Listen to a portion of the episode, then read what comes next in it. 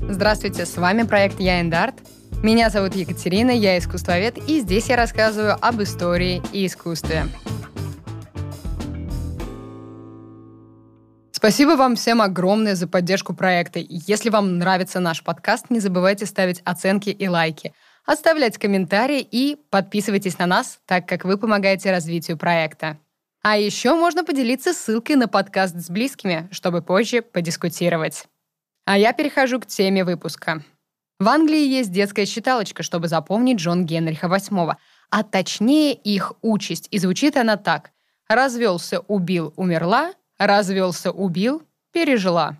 И пусть это будет спойлером к сегодняшнему эпизоду. Генрих VIII, или как король Англии, женился шесть раз. Кажется, в этом нет ничего вопиющего. Конечно, шесть жен — это многовато — учитывая, что Генрих VIII прожил не так уж и много, всего 55 лет. Но почему именно количество его жен стали темой выпуска? Ну ведь так бывает, люди сходятся, люди расходятся. Да, шесть раз это и правда солидная цифра, но развод не является чем-то особенным в наше время. Но дело в том, что как минимум от двух своих жен Генрих избавился посредством смертной казни. А это вам уже не разошлись по обоюдному желанию. Да и браки эти были не только его личным делом, но и вопросом государственным. И не только потому, что он был королем Англии, а потому что, например, одна из его жен была дочкой испанской короны, а из-за другой он разорвал отношения с католической церковью. У-у-у, любопытно, не правда ли? Мы отправляемся в Англию 15 века, чтобы разобраться с тем, как в то время было возможно жениться шесть раз. И вы меня поправите, но как это в 15 век? Генрих — это ведь 16 век. Давайте разберемся совсем с самого начала, поэтому отправляемся именно в 15 век. Генрих VIII был сыном Генриха VII. Зачем вам эта информация? Все просто. Я всегда говорю своим ученикам, что невозможно понять эпоху, не погрузившись в нее и не изучив политических тонкостей. Отец нашего любвеобильного героя был первым королем Англии из рода Тюдор, а еще Англия была изрядно потрепана и истощена после Столетней войны, которая на самом деле длилась 116 лет, но это вы найдете в интернете. Но англичанам показалось мало войны длиной в 116 лет с Францией. И отдохнув буквально два года, они продолжили военные действия, но уже внутри государства. То была война Алой и Белой Розы, которая на минуточку длилась 30 лет. И вот в ходе этой войны появилась новая династия английских правителей – Тюдоры. И первым был Генрих VII. Он пришел к власти в нестабильном, слабом, разоренном и бунтующем государстве. Как вы понимаете, не самое завидное положение. Ему было нужно всеми правдами и неправдами закрепиться на троне, заручиться поддержкой, поднять страну с колен, так скажем, а еще не забыть оставить наследника, чтобы страна вновь не погрузилась в войну. И он прекрасно справился со всеми этими задачами за 24 года своего правления и подарил государству не одного, а сразу двух наследников-сыновей. Они-то нас и интересуют. Первым родился Артур, красавец и наследник престола, которого так ждал Генрих VII, а потом родился еще один сын, Генрих, будущий король Англии, любвеобильный муж, то есть Генрих VIII. И отец семейства понимал, что может возникнуть конфликт интересов, что старший сын король, а младший нет. Поэтому нельзя было ни в коем случае допустить, чтобы у второго сына в голове была хоть малейшая мысль о престоле. Поэтому старшего сына Артура воспитывали как будущего короля во всех смыслах этого слова и подальше от братьев и сестер. К слову, образование у него было в лучших традициях эпохи Возрождения. Грамматика, история, ораторское искусство, поэзия античных авторов, музыка, верховая езда, военное дело. К 15 годам Артур отлично владел латынью и французским языком. В общем, молодец, истинный король. А вот его младший брат Генрих не был удостоен такого внимания. Его отец готовил к принятию духовного сана. За его воспитанием следила бабушка, а не армия лучших воспитателей Европы. Под ее руководством Генрих посещал до шести мест в день и писал сочинения на богословские темы. Видите разницу, да? Одному говорят «ты будущий король», и он получал соответствующее образование, а другому ты примешь духовный сан, и он тоже получал соответствующее образование. В общем, Генрих VII предусмотрел, как избежать конфликта между сыновьями. И это не все. Он даже предусмотрел, как сделать Англию сильнее. Его старшему сыну Артуру нужно было всего-то заключить династический брак. И да, если вы думаете, что быть принцем или принцессой здорово, разочарую. Абсолютно не здорово. Потому что вне зависимости от пола ребенок чаще всего был разменной монетой, а точнее он был возможностью для родителя укрепить свое положение на мировой арене.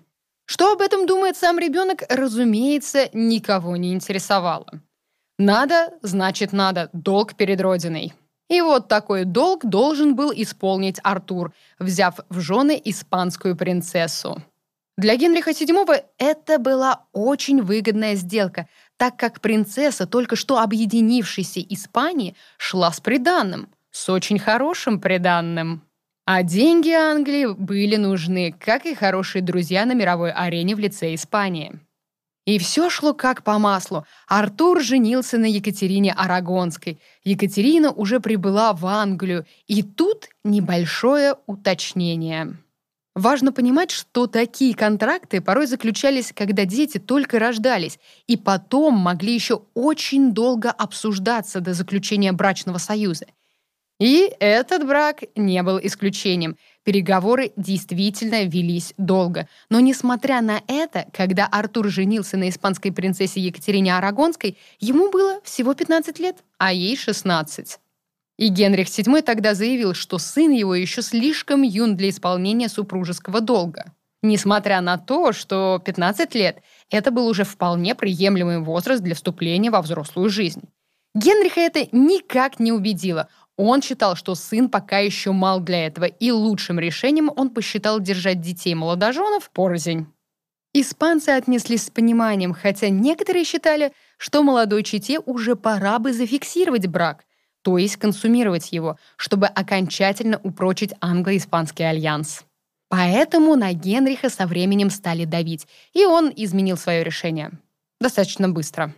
И молодожены съехались. Да только жили они вместе недолго. Буквально через пару месяцев после начала совместной жизни Артур умер в возрасте 15 лет. Это случилось в 1502 году. Но что же случилось? Возможно, именно то, чего так боялся Генрих VII. Его сын перестарался в исполнении супружеского долга. Это действительно одна из версий смерти Артура. И, как вы понимаете, верится с трудом. Скорее всего, причину стоит искать в том, что незадолго до своей смерти Артур участвовал в церемонии омовения ног 15 беднякам. Чуму и другие неприятные болезни Средневековья никто не отменял. Поэтому, скорее всего, именно это послужило причиной смерти. О чем они вообще думали? И так положение у династии не самое крепкое, а они играли в русскую рулетку со здоровьем принца. В общем, принца не стало. Когда король узнал о смерти своего преемника, он был раздавлен. Королева утешала мужа, что есть и другие дети, да и они еще молоды, заделают наследников на благо Англии. И это к вопросу о старородящей. Супруге Генриха VII было на тот момент 36 лет, и она говорила своему мужу, «Не мы еще родим, а мы еще молоды и родим». Но не отвлекаемся от горя Генриха VII. Он же короля будущего воспитывал, лучшие учителя, иностранные языки, военное дело. Принцессу иностранную ему нашли, а все, будущего короля нет. Но это все же была решаемая проблема, как и сказала его жена. Была другая, более важная проблема, и сидела она в Ладлоу, Екатерина Арагонская, юная испанская принцесса, которая стала вдовой. В чем заключалась проблема? В том, что проблема была не одна. Надо было понять, не беременна ли она от Артура, желательно, чтобы нет, а также Екатерина, как вдова, наследовала от мужа часть владений, что тоже никому не нравилось. Испанцы тоже стояли на пороге и спрашивали, как там их девочка. Но Генрих нашел решение.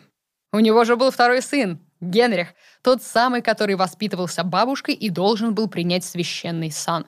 А еще ему было на тот момент всего 10 лет, а Екатерине шел 17-й год. Но запасной сын у короля был. Оставалось только понять, был ли консумирован брак между Артуром и Екатериной. То есть была ли первая брачная ночь, которая и делала брак официальным? Если нет, то и брак Екатерины и Артура был так, детской игрой. И споры о том, были ли вообще между супругами интимные отношения, возникли сразу же после смерти Артура. Вы скажете, но как, он разве не от усердия в исполнении супружеского долга умер? Возможно, но какая разница, была ли первая брачная ночь, если нужно было платить вдове? Конечно, ничего не было, даже если и было. Генриху нужно было срочно женить своего второго сына на Екатерине, чтобы сказать испанцам, что все отлично, мы продолжаем наши дипломатические отношения. И тут еще очень важную роль сыграла воспитательница испанской принцессы. Она всем заявила, что девушка чиста, как и при рождении. Вероятно, английский король ее подкупил. Мы не знаем, но возможно. Но на этом проблемы не закончились. Технически после первого брака Екатерина стала роднёй Генриху VIII, и жениться на ней было как-то странно и не очень хорошо. Но король Англии Генрих VII и эту проблему уладил с самим папой римским. Спустя пару лет после смерти Артура Рим все же дал добро на брак Генриха VIII и Екатерины Арагонской. Свадьбу они сыграли далеко-далеко не сразу. Генрих был слишком юн, Время шло, и союз с Испанией был уже и не так нужен королю Англии, и он подумал о более выгодных невестах для своего сына. Король Испании переживал за свою дочь, и чтобы хоть как-то защитить ее, он наделил ее статусом посла при английском дворе, чтобы с ней хоть кто-то, наконец, стал считаться. Кстати, Екатерина Арагонская была первой женщиной-послом. И переговоры о браке продолжились и были улажены только к 1509 году, спустя 7 лет после смерти ее первого супруга. А еще в этом же году король Англии Генрих VII скончался. На тот момент принцу было почти 18 лет. Он был красив, отлично образован, а еще по-королевски капризен. Он мог быть щедрым и великодушным, а мог быть упрямым и невыносимым. Но что там со свадьбой и короной Англии? Да здравствует его величество король Генрих VIII. Несмотря на юный возраст, он был достаточно предусмотрителен, поэтому сначала все-таки женился на Екатерине Арагонской, которая уже устала ждать решения своей участи в чужой стране. А только потом принц провел коронацию. Так он демонстрировал, что на престол восходит уже зрелый мужчина, а не ребенок. Ох уж эти времена, когда зрелость определялась браком. Время поговорить о первом браке Генриха VIII. Ему 17-18 лет. Разумеется, первые годы он не управлял государством самостоятельно, а занимался организацией турниров, где мог потешить свое самолюбие. А если не было турниров, то ехал на охоту. Но и о долге перед Родиной он не забывал. Став супругами, Екатерина и Генрих сразу же принялись исполнять королевские обязанности по продолжению рода. Первая попытка кончилась в 1510 году неудачно. Королева родила мертворожденную девочку. В народе ползли слухи, что она бесплодна. Какой, однако, нетерпеливый народ. Но Екатерина положила конец сплетням на следующий же год, родив мальчика. Но ребенок скончался спустя два месяца. Генрих оказался так же нетерпелив, как и его народ, и нарушил супружескую верность еще во время первой беременности супруги с Фрейлиной. Интрижка быстро вскрылась, любовницу отправили в монастырь, а короля... Короля, наверное, застыдили за неверность. Ага, конечно. Застыдили Екатерину Арагонскую, мол, насколько она нехороша, что несчастный король вынужден бежать к Фрейлине. И это была далеко не единственная интрижка короля. Но он считал, что все грехи можно искупить, и в год смерти своего первого сына дважды совершил паломничество. Шутки шутками, но в вопросе веры Генрих был преданным сыном церкви. Его первые годы правления ознаменовались активным процветанием католической церкви.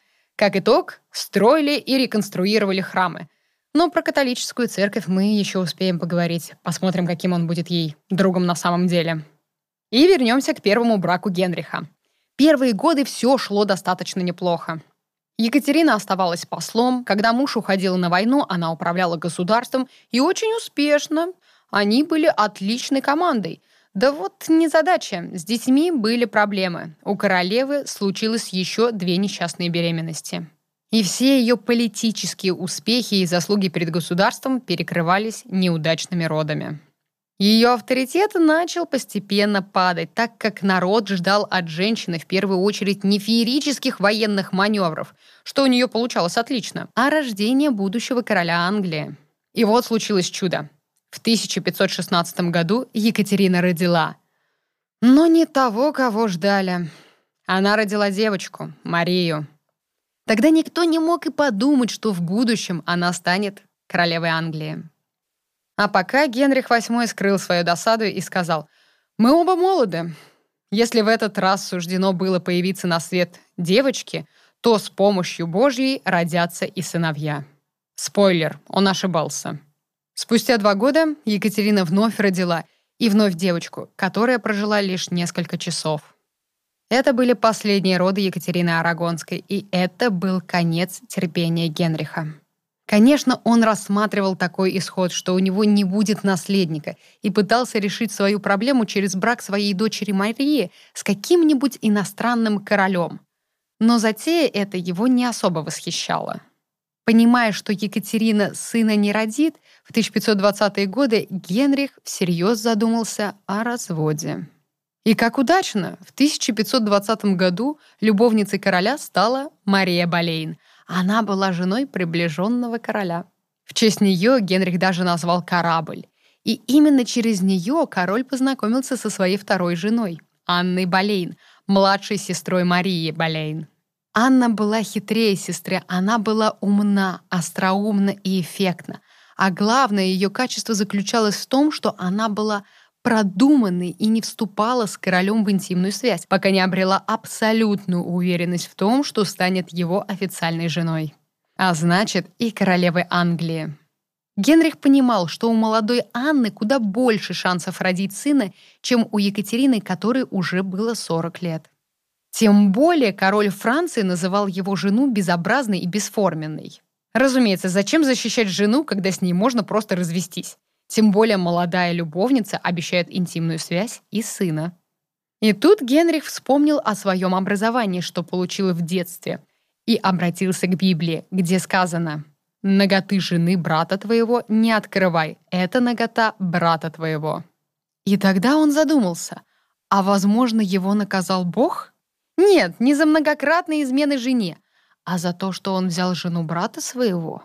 Да, надо было разводиться – Плюс страсть короля Канни все больше и больше поглощала его, и в 1526 году он спустил на воду корабль под именем Анна Болейн. Он писал ей письма на французском, не очень изящные и грамотные, но писал. Клялся, что не думает ни о ком, кроме нее. Он ей сетовал на свою несчастную судьбу и что не желает ничего на свете так сильно, как возможность хотя бы увидеть ее. В общем, влюбился по уши. И Генрих придумал, как решить проблему. Нужно было добиться от Рима признания первоначального разрешения на брак с Екатериной Арагонской недействительным. Ссылаясь на Библию, что «как же это так? Э, вы разрешили мне жениться на жене брата. Такой брак никак не может быть официальным». Король начал переговоры с папой римским в 1527 году. Жене же сказал, что он просто выясняет некоторые нюансы. Началось расследование. Этим ознаменовалось начало всех тех бед, которые в конечном итоге привели к разрыву с Римом. Сейчас бракоразводный процесс — это дело двух человек. Тогда же все было куда сложнее. Чтобы развестись, Генрих привлек ученых и богословов для исследования всех прецедентов и начал выпускать оправдательные трактаты, которые отстаивали его позицию. Вы представляете, насколько человеку нужно было развестись. И вроде, почему бы папе римскому не согласиться с аргументами английского короля? О, вы забыли о Екатерине Арагонской, от которой пытались отделаться. Она не собиралась сдаваться и сделала ход конем. Ее племянник, король Испании, совершил набег на Рим. И папа римский стал буквально заложником Испании, а значит и Екатерины Арагонской. Генрих пытался попросить жену по-хорошему дать развод и просто уйти в монастырь. Вы представляете себе этот разговор? Королеве Англии предлагают уйти в монастырь? Да никогда. Ее ответ был ясным. Я намереваюсь жить и умереть в брачном союзе. Я всегда останусь при этом мнении и никогда не изменю его». И начался очень длительный и бессмысленный суд, где никто не хотел уступать. А Папа Римский не особо жаждал решать эту проблему в чью-либо сторону, так как все стороны были слишком внушительны и опасны. Стоит отметить, что если король уже окончательно потерял голову от любви на тот момент, то королева держалась очень достойно, произнося короткие, но ясные речи в свою защиту. Это была настоящая война, которую Генрих не планировал проигрывать. Вокруг него были собраны самые разные ученые, которые были обязаны найти хоть какой-нибудь мотив для развода. И, о чудо, они нашли информацию о том, что во втором веке Папа Римский сказал английскому королю «Ты есть наместник Божий в своем государстве». Это была зацепка. Кончилось все тем, что парламент принял ряд законов, по которым власть папы более не имела силы на территории Англии, и все церковные дела отныне были в ведении короля. В 1534 году был принят акт о разрыве между английской церковью и католической. В соответствии с этим актом Генрих провозглашался верховным главой английской церкви. Это был окончательный разрыв с Римом. Генрих был волен делать, что он хотел. Брак с Екатериной был объявлен недействительным. Король тайно обвенчался с Анной Болейн, а его дочь от первого брака потеряла все права и объявлялась незаконно рожденной. На этом мы прощаемся с Екатериной Арагонской, что пробыла в браке с Генрихом 24 года, и переходим к Анне Болейн. Она была очаровательной и талантливой, а еще и прекрасно образованной. Танцы, музыка, грамматика, история, иностранные языки, а еще и охота, верховая езда и стрельба из лука. Касательно ее внешности данные очень сильно расходятся. Те, кто был за новый брак Генриха, описывали ее положительно, а кто был против, сравнивали ее буквально с монстром. Бородавки, выступающие зубы, шесть пальцев на правой руке. Это, разумеется, уже выдумки. Но это прекрасно демонстрирует, как народ не любил Анну Болейн. Скорее всего, ослепительной красотой она не обладала. Но ее оружием было умение общаться, а главное — флиртовать. Ведь свои юные годы Анна провела при французском дворе, где обучалась всем тонкостям кокетства. Вернувшись в Англию, она быстро стала популярна и при английском дворе. Первая встреча с Генрихом произошла в 1522 году. Ане было всего 15 лет, а Генриху 31 год. Но тогда Генрих был увлечен другими дамами, а их роман начался спустя пару лет. Анна принимала ухаживание короля холодно, скорее всего, набивая себе таким образом цену. Не забываем, что она была знакома со всеми премудростями флирта. Ей не импонировала мысль быть еще одной из его фавориток, поэтому она с удовольствием составляла королю компанию в самых разных развлечениях, но вступать с ним в интимную связь на отрез отказывалась. И только когда Генрих пошел на уступки и предложил ей стать законной женой и королевой, она согласилась. Разумеется, мы не можем утверждать, что между ними ничего не было до брака, а до брака их интрижка длилась 7 лет, к слову. Но исходя из характера писем Генриха, у них действительно в течение семи лет не было никаких интимных отношений. Грубо говоря, Анна Болейн вынудила короля избавиться от супруги, разорвать отношения с Римом и жениться во второй раз.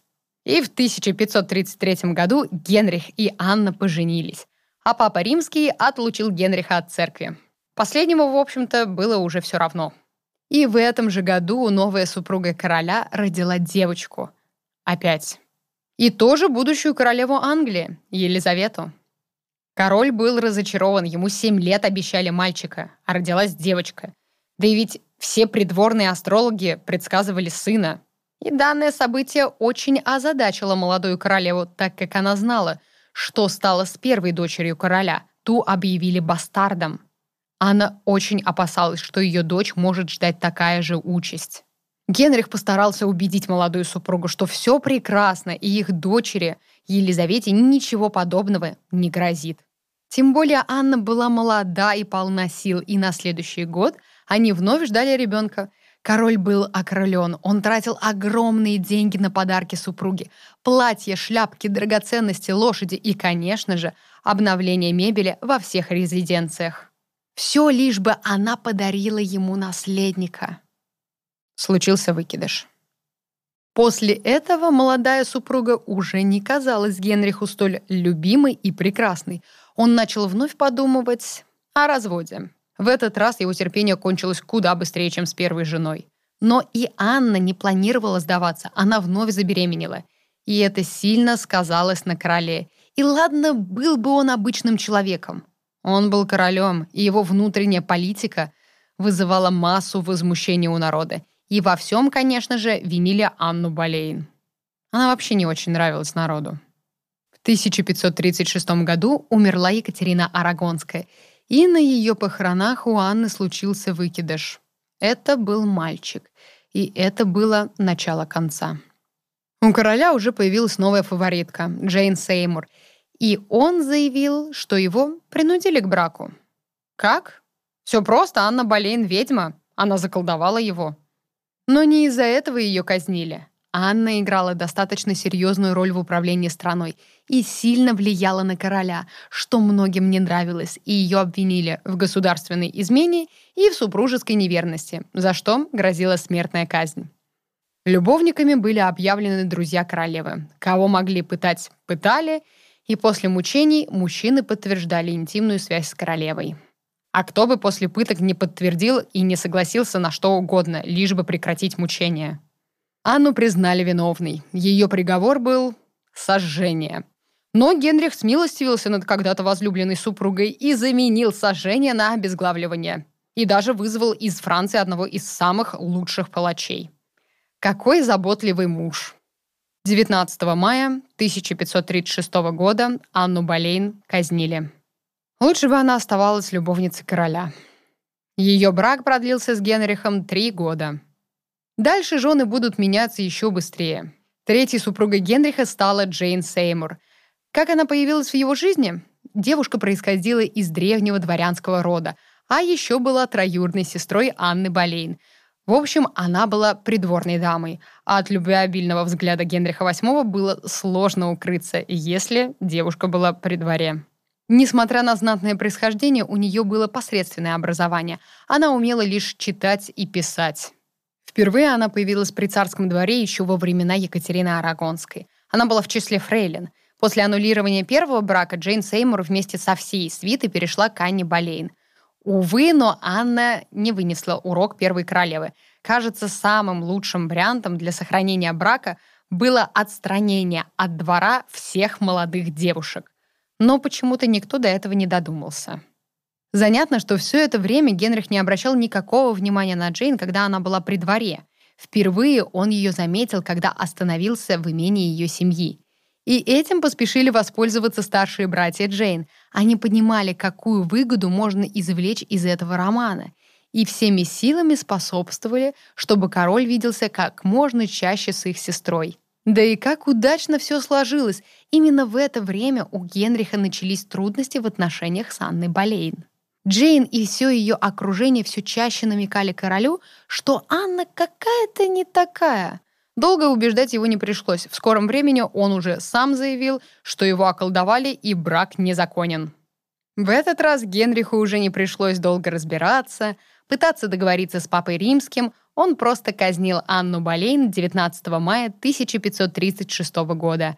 А уже на следующий день, 20 мая, король тайно обручился с Джейн Сеймур.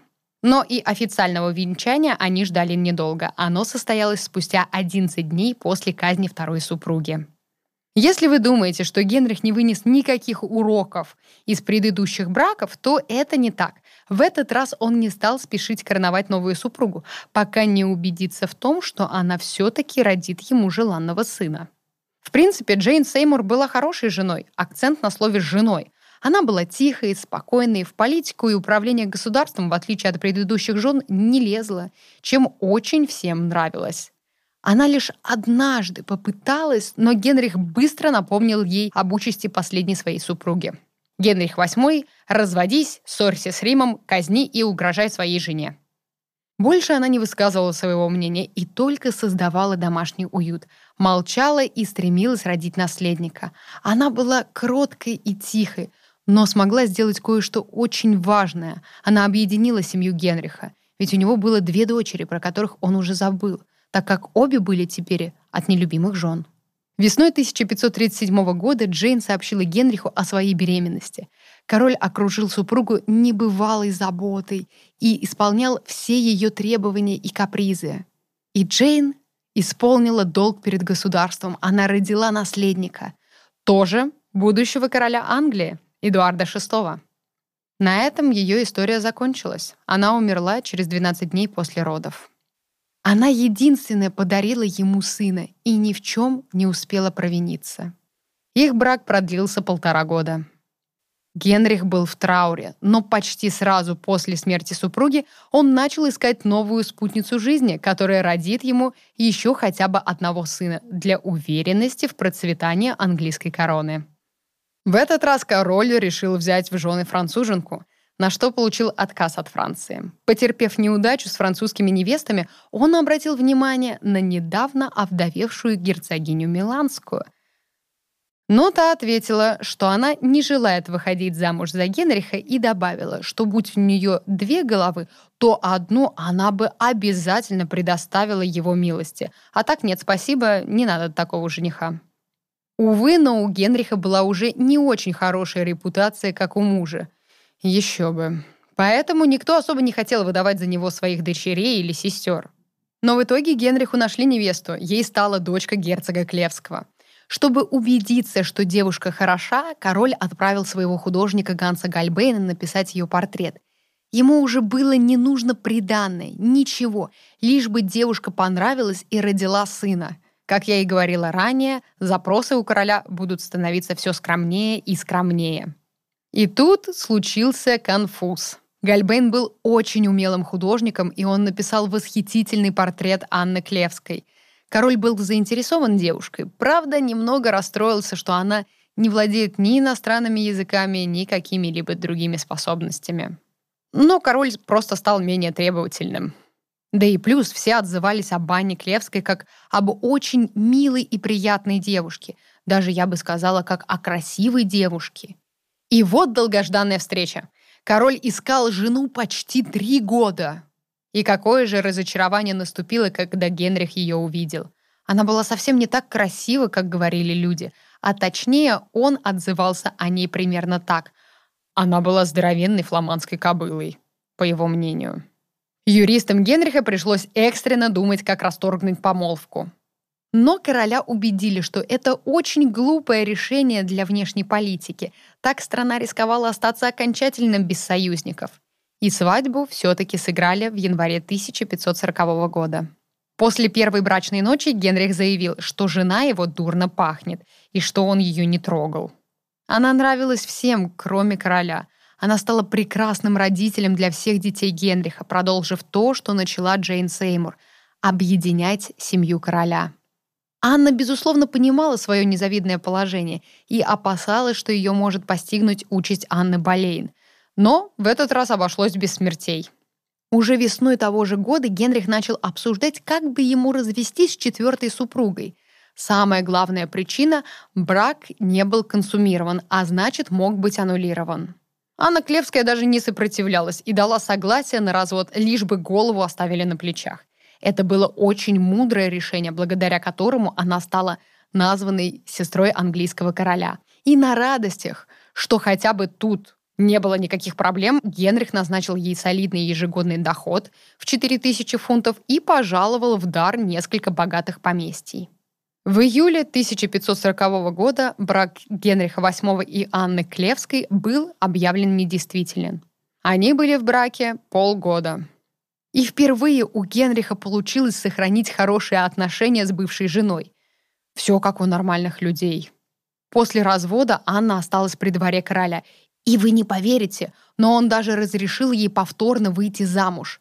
Генрих, который так заботился о своей репутации на тему рождения детей, разрешил своей бывшей жене выйти еще раз замуж и завести свою семью и своих детей. Но она отказалась. Она была более чем удовлетворена своим положением в обществе, да и, к слову, ее статус и свобода были очень высокого уровня для женщины того времени. И явно она не планировала прощаться с этой привилегией, поэтому от повторного брака отказалась. А Генрих, который еще совсем недавно не переносил Анну Клевскую в статусе супруги, теперь был добр и приветлив с ней, ведь она так хорошо общалась с его детьми и была так добра к его просьбе о разводе. Время пятой жены Генриха. Кажется, что они не закончатся никогда. Знакомьтесь, Екатерина Говард. Или глупая-глупая девчонка, она не поняла, за кого вышла замуж. Екатерина была тоже из знатного рода и тоже была в родстве с Анной Болейн. Она была двоюродной сестрой Анни Болейн и троюродной сестрой Джейн Сеймур. В общем, часть Джон Генриха были родственницами. Девушка росла в доме пожилой родственницы, где получила достаточно простенькое образование, а еще за ней явно совсем-совсем не следили. Потому что девушка росла в окружении фрейлин, в среде которых о целомудрии явно забывали. Ну или, проще говоря, Екатерина Говард росла в сексуально распущенной среде, что, разумеется, сказалось на ней. Позже девушка вошла в свиту Анны Клевской, а так как король не питал никакой симпатии к супруге, то он стал вновь присматриваться к ее фрейлинам, и там он увидел свою будущую пятую жену. Дядя девушки, заметив интерес короля к своей племяннице, не упустил возможности подложить свою родственницу под короля. Долго ждать не пришлось, уже через полгода Генрих развелся и женился на Кейт Говард. Да здравствует новая супруга короля! Генрих приободрился с новой супругой, у них была большая разница в возрасте. Рядом с ней он буквально помолодел. При дворе вновь стали проводить балы, турниры. Двор Генриха расцвел. Девушку было несложно удивить. Она была простодушна и радовалась всему как ребенок. А еще, кажется, она была абсолютной дурой, потому что вела очень развязанную половую жизнь. Такое чувство, будто она жила в вакууме и не знала, что Генрих очень легко разводился и казнил своих жен. И мало того, что у нее были любовники, так она еще помогала друзьям бурной молодости построить карьеру при дворе. Очень-очень глупое решение помогать бывшим любовникам строить карьеру при короле, который очень просто расправлялся с неугодными ему людьми. Еще глупее было не защитить себя Кейт Говард не торопилась с рождением наследника, что также делало ее положение очень шатким. И она дотянула. Королю доложили о ее неверности. Впервые жену Генриха не оклеветали, а сообщили действительно то, что было на самом деле. Король был растерян. Вместо привычного приступа ярости с ним случилась истерика. Он плакал и жаловался, что судьба не даровала ему счастливой семейной жизни – а все его женщины либо изменяют, либо умирают, либо просто отвратительные. И Кейт Говард постигла участь ее двоюродной сестры. Ее тоже обезглавили в 1542 году. Брак Генриха VIII и Кейт Говард продлился полтора года. И тут мы впервые можем принять сторону Генриха VIII. Смертная казнь, конечно, решение радикальное, но не забывайте, что мы в XVI веке, и человеческая жизнь не имеет особой ценности. Время двигаться дальше. Екатерина Пар или последняя жена английского короля Генриха VIII. Возможно, ей повезло больше всех. Она смогла пережить любвеобильного тирана. В отличие от последних жен Генриха, Пар рано потеряла отца, благодаря чему она с юных лет осознавала ответственность за свои поступки. Она усердно училась, и в 15 лет ее выдали замуж за пожилого лорда. Она многому у него научилась и была ему хорошим другом на старости лет, а в 17 она стала вдовой. О, это Англия XVI века, стать вдовой в 17 лет. Но долго в таком статусе она не пробыла, и уже в 18 лет повторно вышла замуж за лорда, брак с которым продлился чуть более 10 лет. Генриху очень нравилась пара Екатерины Пар и ее супруга. Он хорошо к ним относился и считал Екатерину эталоном жены. А когда он казнил свою пятую жену, в 1542 году он стал все чаще обращать внимание на пар. Ждать долго не пришлось. В 1543 году муж Екатерины скончался. На тот момент ей был 31 год, а Генриху — 52. И он уже не искал жену, которая родит ему сына. Он хотел простого спокойствия на старости лет. И как он видел на примере мужа пар, именно она могла подарить ему то спокойствие и заботу. Екатерина восприняла эту новость с испугом. Несмотря на то, что король уже устал, но он все еще оставался Генрихом VIII, который казнил двух своих жен. Пополнять их список в ее планы не входило. Но под напором правителя она все же согласилась. Главной задачей Екатерины Пар было не рожать наследника для Англии, а создать уют в семье короля, чем она и занялась. Со старшей дочерью короля Марии отношения были натянуты, у них были религиозные разногласия. С Елизаветой же отношения были очень близкими. Они вели переписку и часто беседовали на философские темы. И даже с самым младшим ребенком короля, с Эдуардом, у Екатерины сложились со временем хорошие отношения. Через пару лет состояние Генриха начало ухудшаться, как и положение его супруги. При дворе у нее, разумеется, были враги, которые клеветали на нее, и пару раз она была близка к участи казненных жен короля. Он несколько раз отдавал указ об аресте супруги, но потом отменял его. Виной всему было то, что Екатерина была протестанткой, а это не очень импонировало королю. Но в эти годы ему было уже не до этого. Он был слишком слаб и слишком устал. Их брак продлился не очень долго, всего 4 года. В январе 1547 года король Англии Генрих VIII скончался. А Екатерина Пар стала в третий раз вдовой. Позже она вышла замуж и четвертый раз, но эта история не имеет никакого отношения к Генриху VIII. Что осталось после него? Три наследника – Эдуард, Мария и Елизавета. Каждый его ребенок будет управлять страной. И некоторые из них оставят очень яркий след в истории Англии, как это сделал в первой половине XVI века сам Генрих VIII. Именно он определил совершенно новый формат политики в государстве и сделал свою власть практически абсолютистской. Он реформировал английскую церковь в угоду своих интересов. Безусловно, он заложил фундамент, благодаря которому Англия в скором времени стала одним из сильнейших государств на мировой арене. Но он был одержим идеей о наследнике, что погубило многих людей в его окружении, хотя и это имело свои плоды. Так он закалил своих дочерей, которые в будущем будут бороться за власть. А время правления одной из его дочерей назовут «золотым веком Англии». Генриху VIII можно относиться как угодно.